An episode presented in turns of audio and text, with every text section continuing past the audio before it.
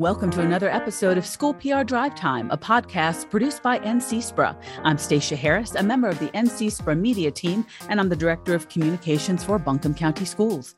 Today's episode is going to explore a topic that I find both interesting and challenging, crisis communications and a response to a crisis event at a school.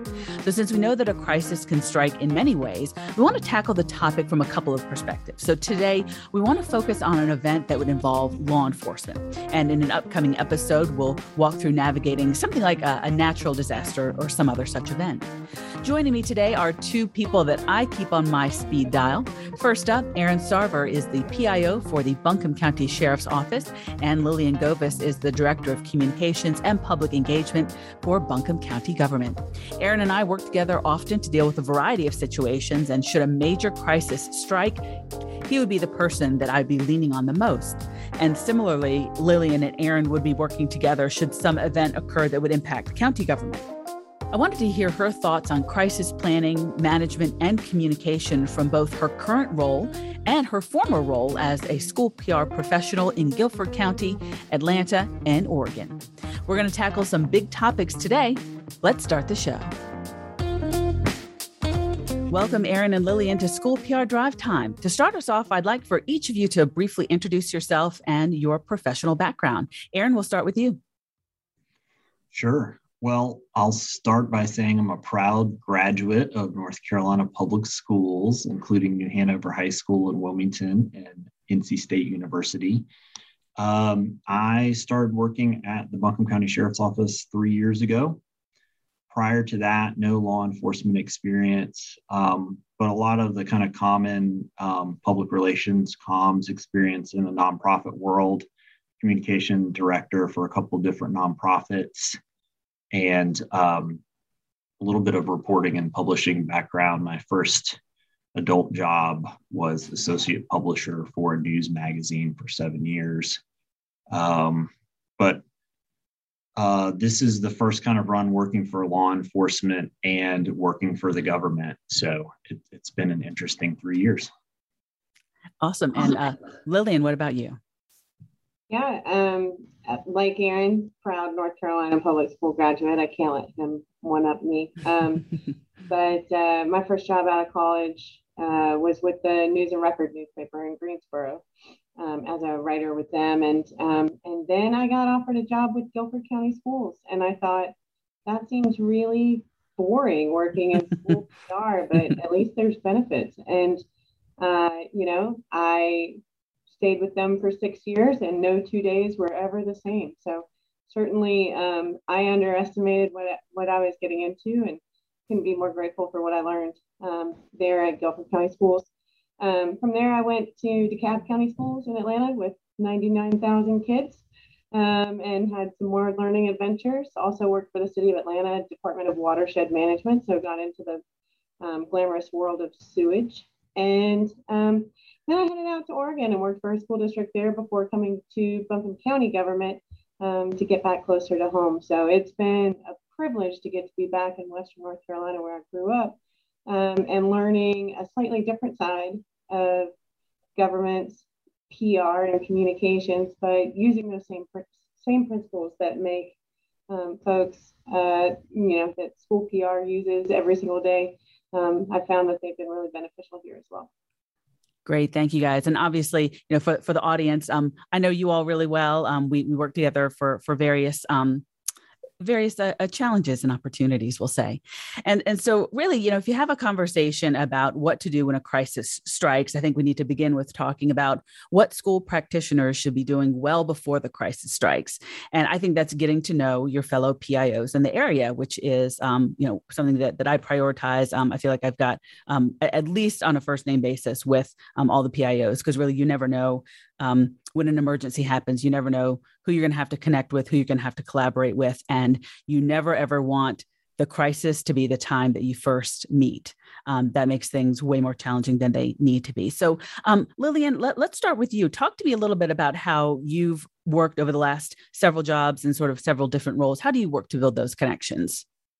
Sure. It's just like you say, waiting until the crisis is happening doesn't allow you the opportunity to build those relationships in advance and be able to create that synergy. So one of the things that I did when I went out to the school district in Oregon is I sat down with all my law enforcement counterparts and talked about, you know, here's how I like to communicate. Here are the tactics that I like to use. And here are my goals. And so we were able to have a really good conversation, and not all of those law enforcement partners were on the same page about, you know, how we use Twitter in a lockdown and that sort of thing. So it was a good opportunity to learn each other's strengths and weaknesses. Another great opportunity that I had was with the local city. We had a pretty dire water emergency where we had algae in the water. And so because I had already created the relationship with the city's PIO, we were able to collaborate on the messaging around water. I was able to lean on my background in having worked for the water department for a little while to understand the terminology and the language, and also be a supporting partner to the city as we used our communications mechanisms in the school district to really help drive messaging. We had such great access to things like School Messenger or auto dialers or that sort of thing. So we were able to get real-time information out to the larger community in a way that really helped benefit the city. So they were able to lean on our relationship as well during that crisis. So Aaron, what about you? How do you work to build those key relationships with your fellow PIOs before disaster strikes? Well, I think Lillian hit on a lot of the major points, and she's absolutely right.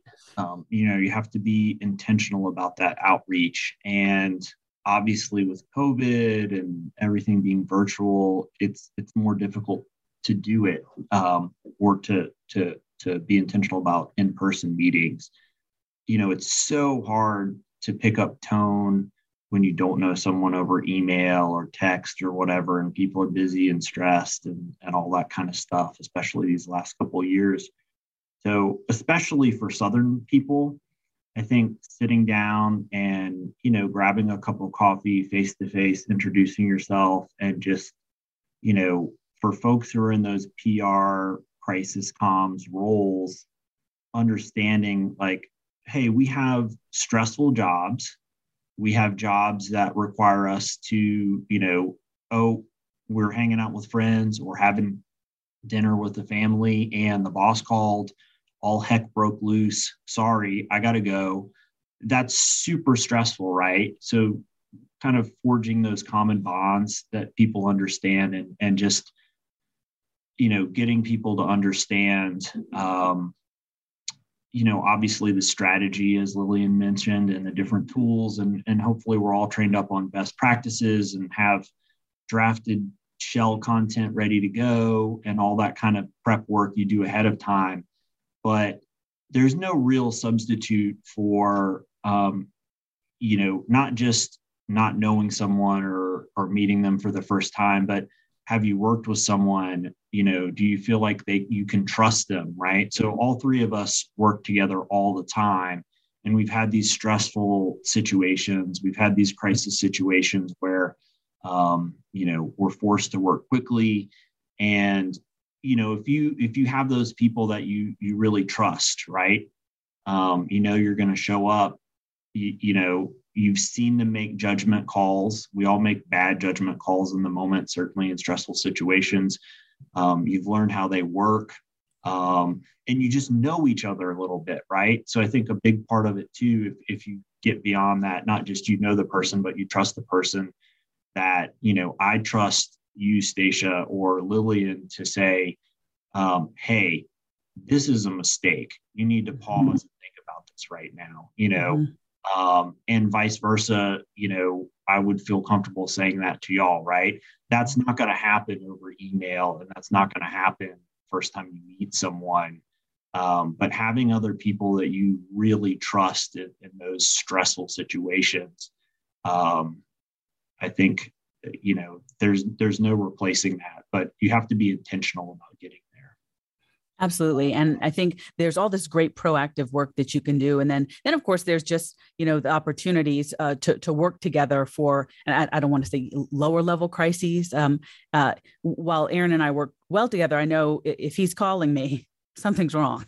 If law enforcement is involved, like something's wrong. And so, already it kind of puts, I think, school PR folks can knock you off kilter just a little bit.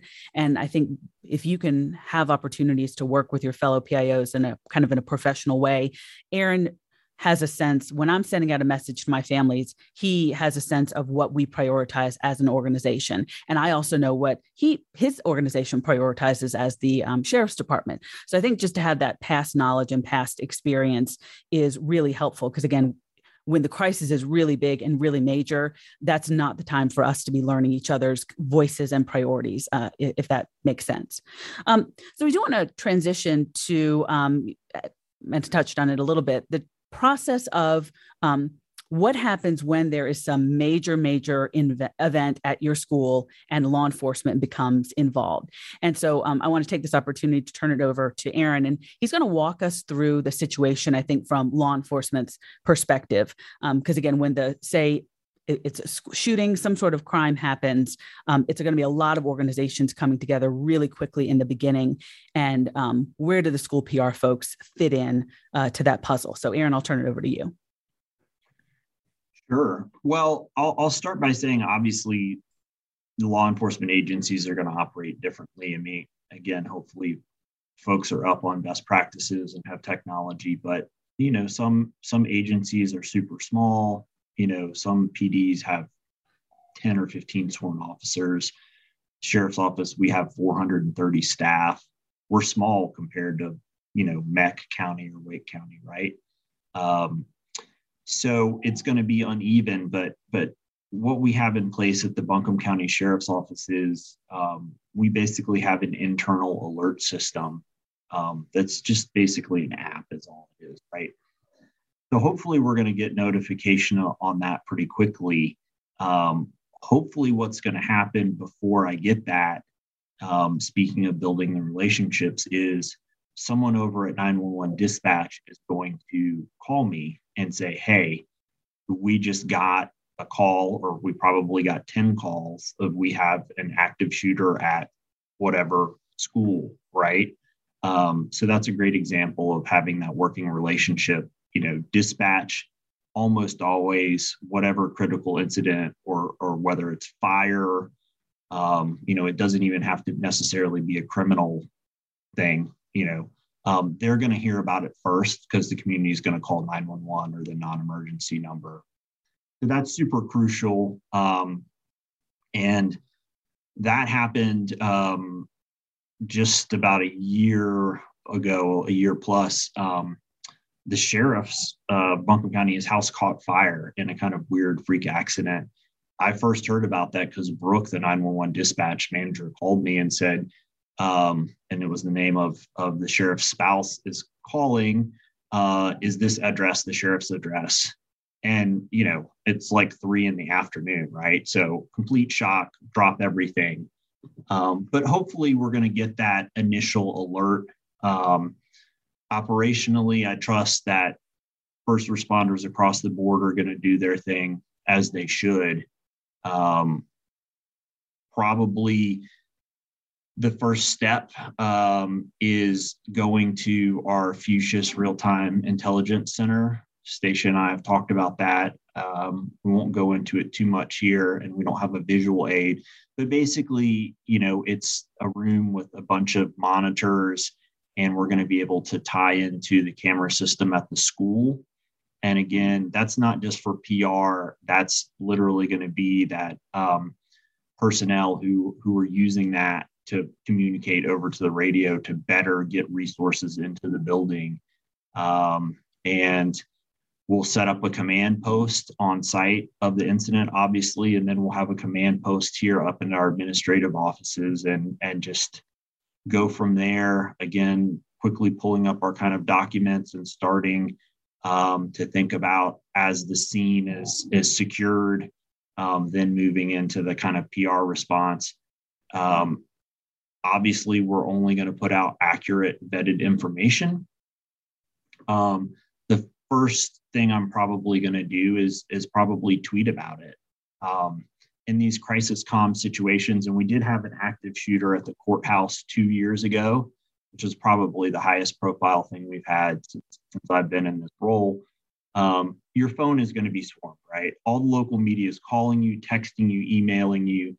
Various people on staff are trying to call you. So that's going to become, in kind of crisis comms term, your phone may become a brick, meaning it's not super functional. Obviously, I'm not going to be taking calls from reporters in those situations because I'm busy just doing stuff. So what we did in that situation, and hopefully what the local media understands, is Twitter is how we're going to broadcast when we're having a press conference, where the reunification site is, whatever confirmed information we have. That's the easiest way to push info out. All the local media follows us on Twitter, so I know they'll see it there. And then that will probably be our bridge to whatever kind of in-person briefing we have, press conference briefing, whatever, hopefully within the first, hour or two after the incident, critical incident is over and the scene is secured. And I would imagine, through that process, whether it's the superintendent or whether it would be the school PIO or school communications director, we're certainly in the room at the time, but we are not taking the reins in any way necessarily. It's not going to be Stacia out on her own in the hinterland tweeting away without at least consulting with the sheriff's office first. So talk to me just a little bit about, according to your protocols, how does that kind of symbiotic relationship work, especially in the first minutes, hours, maybe days of a crisis where we have to be working together to coordinate communication? Obviously, if you're doing this as a sole PIO, you're going to drown very quickly. There's just too much to do, and your bandwidth isn't going to be able to handle it. So, you need to tag in your folks. Again, hopefully you roughly at least have those roles kind of designated and you have an idea of, who can fill them. And people may be out sick or not available or whatever. Obviously, you're going to contact your counterpart in law enforcement or at school. So, Stacia, can you come over to the fourth floor, or at least now, you need to go on scene or whatever.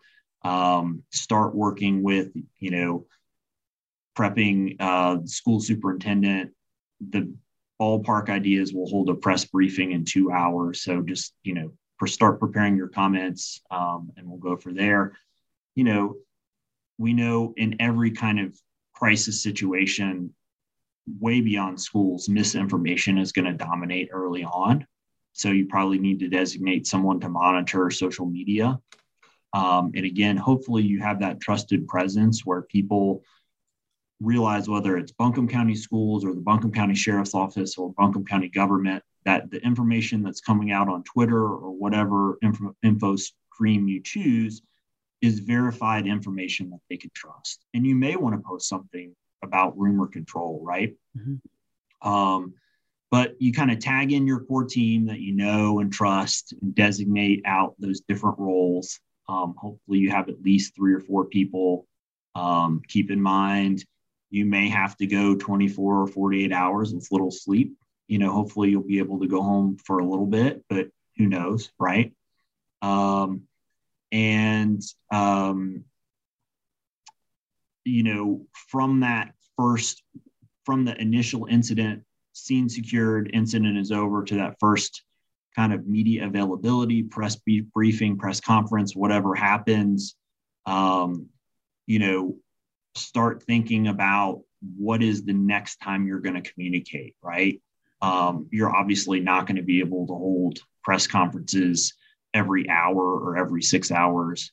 The questions from media and the community are probably going to keep coming at a steady stream, but you're going to have to make some choices about how frequently you want to update after that kind of initial window of kind of getting info out.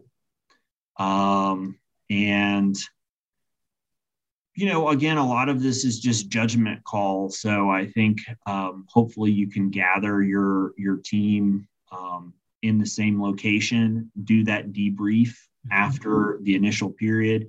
How'd that press conference go? What outstanding issues do we have? What did we miss? What did we do well? Operating quickly.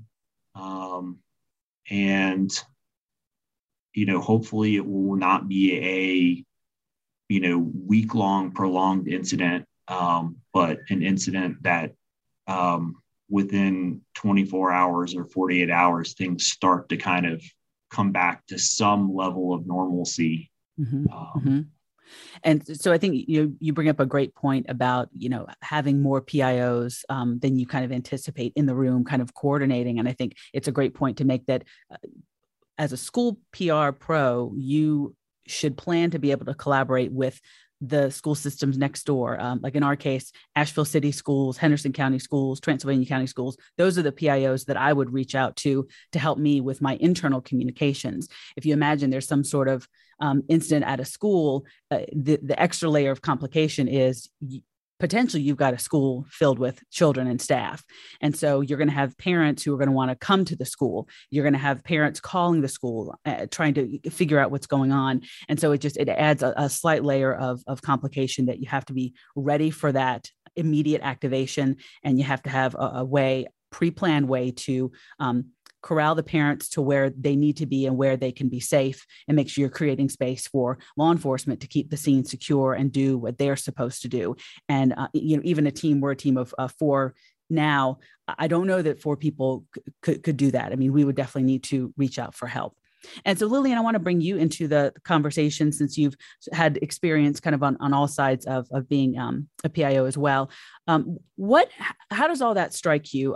Does that sort of align with your maybe internal game plan? Should you guys have to deal with some sort of crisis where law enforcement is involved? And you can reflect on your current position and or your time in school PR.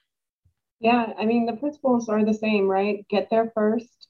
Own your message, be transparent, be empathetic, and don't paint yourself into corners with facts that you don't know to be true.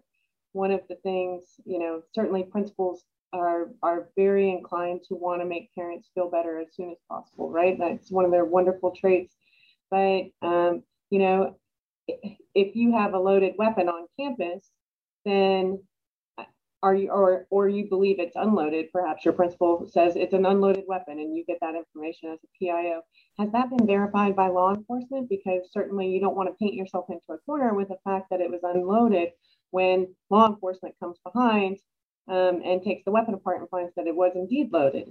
So how do we make sure that we don't paint ourselves into the corner with facts that we can't verify to be true? And so that's where those relationships with law enforcement are so important. And here in Buncombe County, we developed a crisis communication plan that we, work together with all of our PIOs, health department, sheriff's office, our general county, so that we know what type of incident, who the lead PIO is, and who falls in and supports behind, and kind of what that decision-making process looks like, so that we can all, know how to best support in the time of a crisis. Who leads the communication, and who is there, doing boots on the ground and figuring out all of that, all of the stuff that Aaron's talking about of where's the press conference? How are we communicating to media? How are we identifying this location? Once media arrives, who's there to kind of help get them set up where we need them to be? So that's one of the things that we've done in my former school district. We would do our team, and I know that not everyone has the benefit of having a communications team in their district if they're a one-person shop, but we would, for our staff meetings once a month, we would go through an exercise. We would make up the scenario ourselves, go through the exercise, and try to, on our own, in our own time, keep our skills sharp so that we were ready to communicate about all of the things that school communicators are charged with. I was so lucky when I was in Guilford County Schools to get to work for Nora Carr and really learn those key principles of crisis communications from one of the best in the business. And so having utilized those across all of the other PIO roles that I've had the fortune to be in, just getting there first, having those relationships, owning your message, being transparent, and making sure you have all of the facts confirmed. Great. Well, everyone, we're just beginning this conversation and we do want to take a quick break now. And when we return, Lillian will share her experience of navigating a major crisis as a school communicator and how she successfully handled that challenge. Stay with us, everyone. You're listening to School PR Drive Time. Did you know that students spend an average of 13% of their waking hours in school by the time they're 18? This leaves parents facing the question of how to fill the remaining 87%. Together with parents and communities, schools share in the joint mission to enrich the lives of children in and outside the classroom, but you can't do it alone. That's where Peachjar comes in. With Peachjar, your school can provide more resources, increase engagement with busy parents, and streamline communications so that you can spend more time focusing on celebrating student success. Trusted by over 17,000 plus schools and 850 plus school districts, 34,000 plus community organizations, and over 12 million parents nationwide, Peachjar delivers resources that help communities thrive. Book a demo at www.peachjar.com today to learn how partnering with Peachjar can help you streamline your communications process and better connect with your community. Welcome back to School PR Drive Time.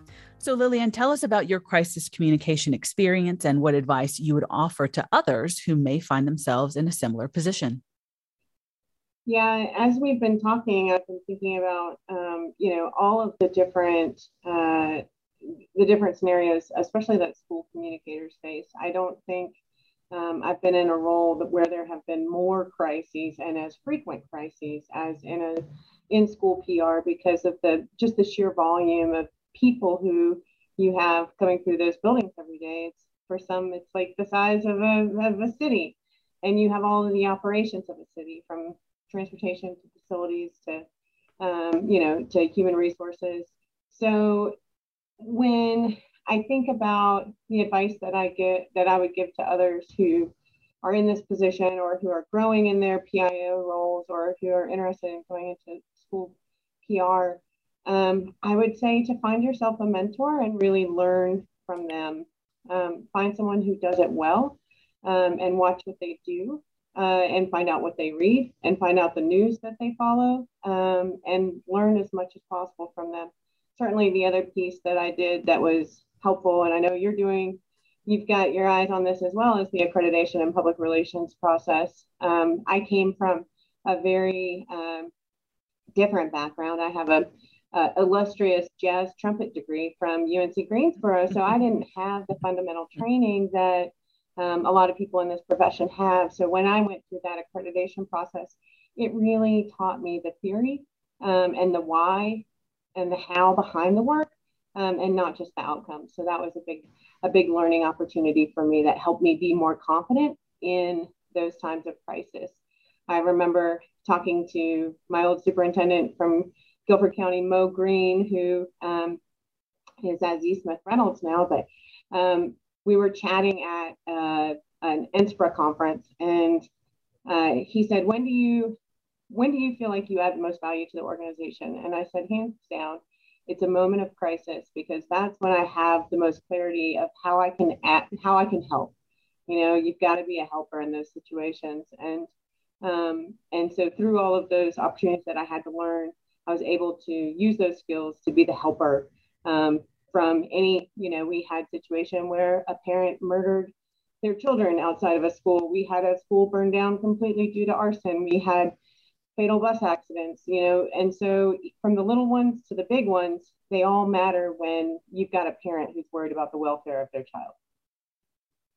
Absolutely. You bring up so many great points, and it keeps in my mind, it keeps going back to relationships, and those internal relationships matter as well, because in a crisis, everyone's going to be in sort of a heightened state, and you don't want, a staff member answering the phone and it's a reporter on the other end, asking questions and things of that nature. And so I just think it's so important to not only have sort of your external partners and those relationships figured out well before the crisis, but also make sure your folks internally know what their job will be when it all goes sideways, because it's going to be chaos. And I know, and Aaron, if you want to touch on our school evacuation drill, that's another huge part of, I think, being prepared and for a crisis is doing it in real time. Like Lillian was saying, they did essentially a tabletop drill for several years, but before the pandemic, our school system organized an actual full-scale evacuation drill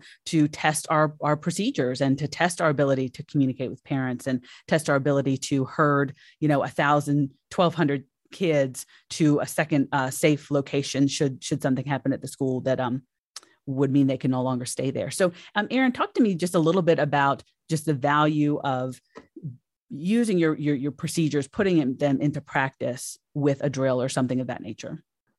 Yeah, well, practice makes perfect, right? And probably nothing is going to be perfect, but hopefully you're learning a lot. And obviously we do, from the law enforcement operational side, they do a lot of training with active shooter drills and all that kind of stuff.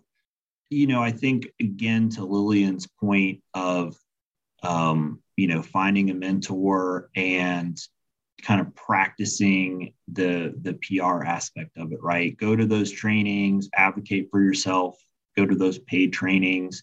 I was fortunate to go to a week-long FBI LIDA class on PIO stuff, which was really great. You know, mostly all law enforcement there, led by a guy who worked for a sheriff's office down in South Carolina. And that was a great learning experience. And, you know, all those same principles of crisis communication, first reporter for first responder agencies, you know, get out the accurate information first, be the trusted source, have your CAP statements and all that stuff. But we're all very busy and, again, stressed out and overworked. But for me, what I like to do when I find some spare time is look at other crisis stuff happening, right? It could be, you know, wildfires in California or something. Go down, look at how the local daily paper is covering it. Try to go to the Facebook page of those municipalities, see what they're saying. You know, a lot of times, unfortunately, you learn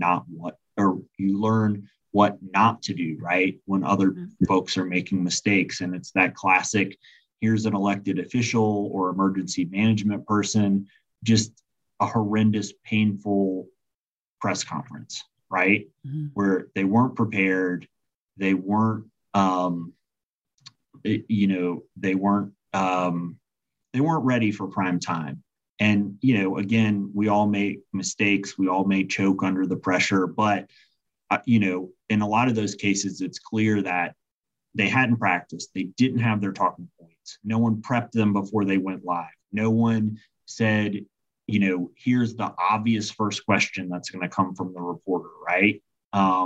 So we had an incident last fall here in Buncombe County where we had a number of fires. Some ended up being three. Young people went around and set barns on fire in a rural part of the county the same morning. And it was a big deal. And people were really scared and wasn't clear what's going on. A lot of times in these situations, if you're thinking actively and kind of preparing, that first question during the press conference, you can get pretty close to what it's going to be, right? Mm-hmm. In that case, it was, when did the first call come in, right? And so we had prepped that, right? And you know, obviously you're not going to be able to predict everything, but just practice. It's hard to find time, again, especially during COVID and all the stuff going on with remote. But if you can get your people in a room together, monthly would be great, quarterly, twice a year, and just do those tabletop exercises and practice with people. And if you're doing them, you're probably going to get better and learn something every time, especially with emerging technology and social media and, you know, daily papers are diminishing and kind of their reach and impact. How does that influence stuff? Stuff is always changing. So just practice with prayer. Yeah. And the practice, to me, you know, I'm sort of imagining, I think all of us work on a team one way or another. I don't think any of us are truly like a one-man band. So what happens, Lillian? I'll start with you. You know, if Lillian, you know, she's on vacation in the Caribbean and something crazy happens, you know, do you guys, you know, is there a plan for someone to step in and be Lillian until Lillian gets back? And so I'll start with Lillian and then go to Aaron. Yeah, 100%. You know, we're lucky to have resources here where we've got a full-time dedicated PIO to the county as a whole. And so through our crisis communication plan that we've built out, that we have stored on our intranet, we've got all of that identified. And so we know who our spokespeople would be. We know who our spokespeople, you know, to Aaron's point, we know who our spokespeople wouldn't be, because that's a high pressure situation, and you have to have people who are incredibly prepared to be able to go into that and be successful. And by successful, I mean not necessarily gumming up the press conference, but I mean someone who's able to think about all of the components of the crisis that has just happened and be able to communicate the truths out from that to help reassure a community that's justifiably going to be upset, whether it's upset about how their tax dollars are being used, upset about a safety matter, or upset about a general operation, or how it may impact their daily lives or lack of service that they're going to get. So you really have to have someone who's quite adept going into that. So we've identified all of that through our crisis communication plan.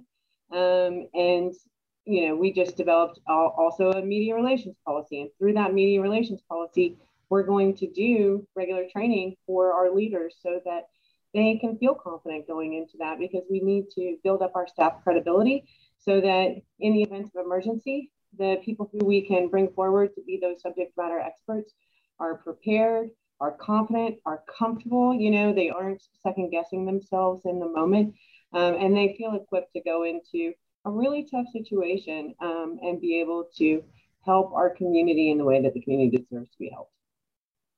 And Aaron, what about you? What if you're out on a cruise, living your best life, and the crisis strikes? Do you guys have some contingency plans in place? We do, and as Lillian said, you know, we're fortunate in Buncombe County that we have staffing levels, you know, that smaller or more rural areas may not have. So yeah, we have a backup PIO at the sheriff's office. You know, Carolina, who we work closely with, that y'all have worked closely with, who's really great, and completely trust her to take over. And, you know, as Lillian said too, I think there's trusted people across the board at the county. You know, it's going to vary. I mean, I hope if we have a crisis situation, I hope Lillian's not on vacation, because people can sub in, but again, that level of trust and expertise, you know, you can't replace your all-star. So Lillian's not allowed to go on vacation. I'm probably not allowed to say that. I am obviously joking. HR training we just took. But yeah, I think it just goes back to what we've been talking about. You know, practice with your team and try and build out the pitch as much as possible. Awesome. Well, finally, as we wrap up, obviously we've covered a lot of ground talking about how do we, you know, prepare for the crisis. What are our roles during the crisis? And I kind of want to end the conversation talking about how do we know when the transition happens? I think from a school perspective, once the kind of the acute problem is resolved, whatever that looks like, you know, schools are going to have a lot of work to make sure parents feel safe bringing their kids back to your building and things of that nature. And so maybe we'll start with Lillian. Talk to us about how you managed communications after the contaminated water disaster was kind of wrapping up and you were kind of transitioning to recovery mode. So that's a really great question. And what we did during that time, you know, we all know that families have the closest relationships with their individual school. It's probably the principal, you know, maybe especially at the elementary years, those teachers, there's those one classroom teacher is really a trusted resource. So we used those trusted connections throughout the school district to help with the messaging. By the time that the immediate crisis had been figured out and we knew how kids were going to wash their hands and how they were going to flush toilets and how they were going to be able to have lunch, once we got those tough logistics worked out, then we started working on creating those toolkits for our schools to be the communication leads. So they were using those trusted relationships that they already had with the families and the community members they serve to let them know what we've done to help their children be safe during that crisis and what our approach was going to be moving forward. So at that point, it was no longer the spokesperson who the average parent doesn't have a relationship with. It was the school member who the parent does trust, who was saying, here's how we're going to serve your child breakfast and lunch. Here's how after school activities are going to take place safely.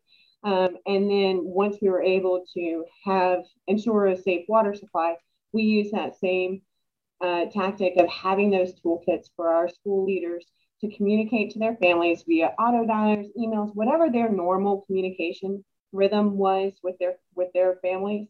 We leaned on that to help get that message out in a way that was authentic, genuine, honest, and trustworthy. Great. And Aaron, I think from a law enforcement perspective, and I kind of want you to be able to touch on the fact that, you know, again, if Aaron and I are working together, a crime has been committed. And so what does that look like as far as crafting messages that don't, for example, hinder a prosecution or hinder an investigation? How does that recovery kind of look like in that kind of situation?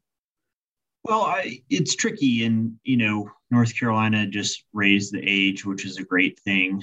I think, but what it means quite frequently is for young adults who are under the age of 18, basically we can't give out any identifying information. We can't give out charges and stuff like that.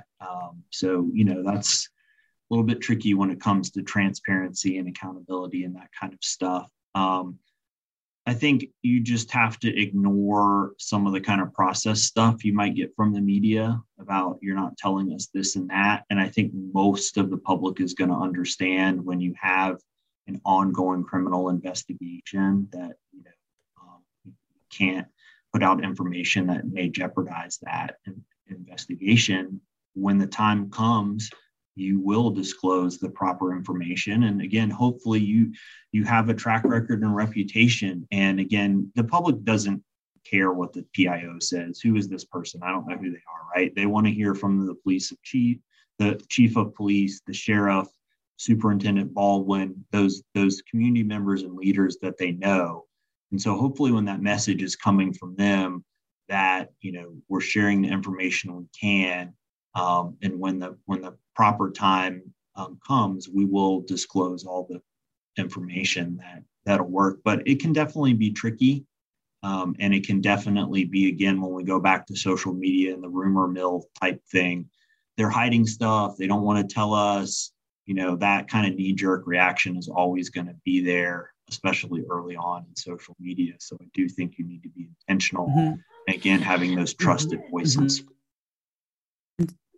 And certainly, you know, as we're crafting messages and whatnot, Stacia's not going to be emailing things out willy-nilly without checking with Aaron or checking with Lillian, kind of depending what the situation is. I think it's important to know that there's still going to be some collaboration just to make sure, again, we're communicating the correct information, and like you said, in a timely fashion that won't jeopardize, you know, what law enforcement investigators and the prosecution is trying to do. Yeah, for sure. And just another point that I think you're correctly pointing to, you know, we talked a lot about doing your legwork ahead of time. Part of that is, you know, have you talked with your attorney, whether it's the county attorney or the attorney for the school system, so that you know what can we say, what can't we say, right? What is a HIPAA violation? What is a violation of public records laws?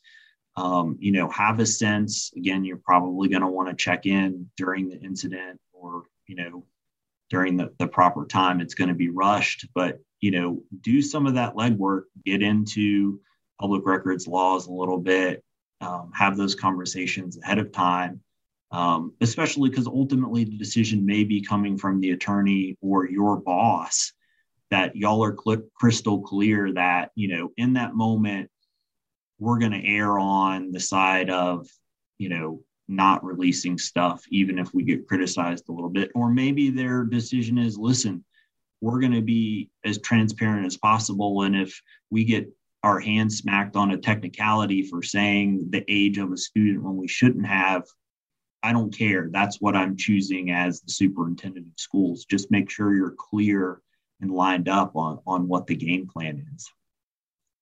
Great. And so as we kind of wrap up this conversation, I kind of want to end with kind of one last kind of takeaway question, and I can start with Lillian.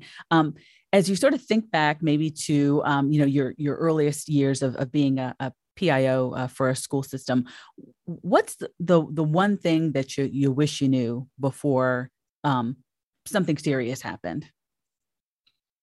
Well, I like to share with people that the way that I've learned how to do things right is because I've literally done everything wrong. I've shared information I shouldn't have shared. I have given out personal information, stayed awake all night, upset and sick about the screw up that I made during a TV interview or whatever. And so, I have learned through practice a lot of the worst practices. So it's helped me kind of guide my best practices. One of the things I think that I learned through all of those memorable mistakes would be to double check and confirm the information. I'm thinking specifically about a situation where we had in when I was in Atlanta at the school district about a student who had what had been described to me as a toy gun. And so one of the local investigative reporters who was famously hard-nosed and really difficult for everyone to deal with had me on camera saying that it was a toy gun, when in actuality, it was an airsoft rifle. And he presented to me during this interview the statistics of how many fatalities and injuries have been caused from airsoft rifles in the last year. And I had nothing to stand on because I did not confirm that information. And I went on camera and provided the wrong information. And so with that, not only did I discredit the school district in that situation, but I also caused families to be more concerned about the safety and well-being of their children. And so that was on me for not having done my due diligence and just taking the information that I had received at face value. So that was one of the hardest and most public lessons that I have ever had the opportunity to learn. Oh, well, thank you for sharing that. And Aaron, what about you? What's one thing that you wish you knew before you got into communications and PIO duties? Well, Lillian's definitely right that you want to double or even triple check information, and everybody's annoyed about that in the moment when they're stressed and hurried until you screw up, right? And until someone told you, but they didn't double check or they misheard. And, I think what you learn in these crisis situations is everybody's just running around with their head cut off a little bit. Again, hopefully the operational stuff has happened and I trust it will. But as far as the sharing and vetting information, it really takes a couple hours before you can listen to those 911 calls and get a sense of how this really started and put the puzzle pieces together and really vet information. So I think the biggest thing is just that tension of trying to get stuff out in a timely manner and also being accurate, right? And just understanding that that's going to be difficult judgment calls. And you're going to second guess yourself, right? Even if things go really well, you're going to look back, you're going to be up at 2 a.m. thinking, why in the world did I not do this, right? I forgot to include that thing in the press conference. I should have done this, whatever. Most of the time, the things that we obsess about, when you talk to your neighbor a week later, or you talk to a friend, they're completely oblivious to it. And, just be kinder to yourself. Details matter, work hard, keep learning, but obsessing over the kind of like the call came in at 1:37 PM and no one's going to remember that stuff 2 weeks later, right? Those minute details don't matter. Mm-hmm. It's the big picture stuff again, so I'm not sure if I answered your question there. I think Lillian hit the nail on the head of you're going to make mistakes. We all do stuff wrong, and just try to learn from it.